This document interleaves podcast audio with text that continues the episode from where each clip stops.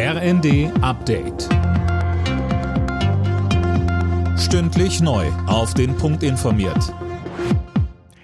Ich bin Dirk Justes. Guten Morgen. Die jüngsten Äußerungen von Ex-US-Präsident Donald Trump zur NATO sorgen bei Bundeskanzler Scholz für Kritik. Sollte er wiedergewählt werden, will er säumige Bündnispartner nicht beschützen, so Trump. Derartige Aussagen seien einzig und allein im Sinne Russlands, erklärte Scholz. Und weiter? Es gehört zu den Grundlagen der NATO, dass wir füreinander einstehen, dass wir jeden Zentimeter des Territoriums eines NATO-Mitglieds verteidigen.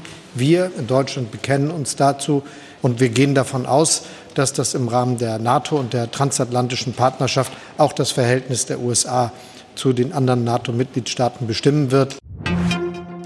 Unterdessen zeigt sich Trump von der Kritik an seinen Äußerungen unbeeindruckt. Er schrieb in einem Online-Post, mit solchen Forderungen mache ich die NATO stark, weil diese Länder dann mehr für ihr Militär ausgeben. Außenministerin Baerbock empfängt heute ihren palästinensischen Amtskollegen Al-Malki in Berlin. Hintergrund ist der Krieg zwischen Israel und der Terrororganisation Hamas. Morgen reist Baerbock dann wieder zu Gesprächen nach Israel. Sie warnt am Abend erneut vor einer israelischen Offensive in der Stadt Rafah. Israel führt einen Kampf gegen die Hamas und nicht gegen die palästinensische Zivilbevölkerung. Ich erwarte, dass sich dies in Israels militärischen Vorgehen widerspiegelt.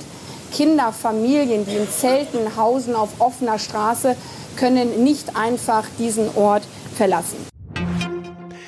Auch die neue polnische Regierung fordert von Deutschland Wiedergutmachung für den Zweiten Weltkrieg. Das hat Polens neuer Regierungschef Tusk in Berlin klargemacht. Schon die Vorgängerregierung hatte von Deutschland immer wieder Reparationen für den Zweiten Weltkrieg verlangt.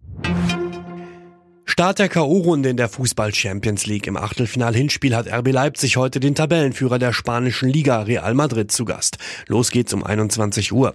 Im zweiten Spiel des Tages ist Titelverteidiger Manchester City zu Gast beim FC Kopenhagen. Alle Nachrichten auf rnd.de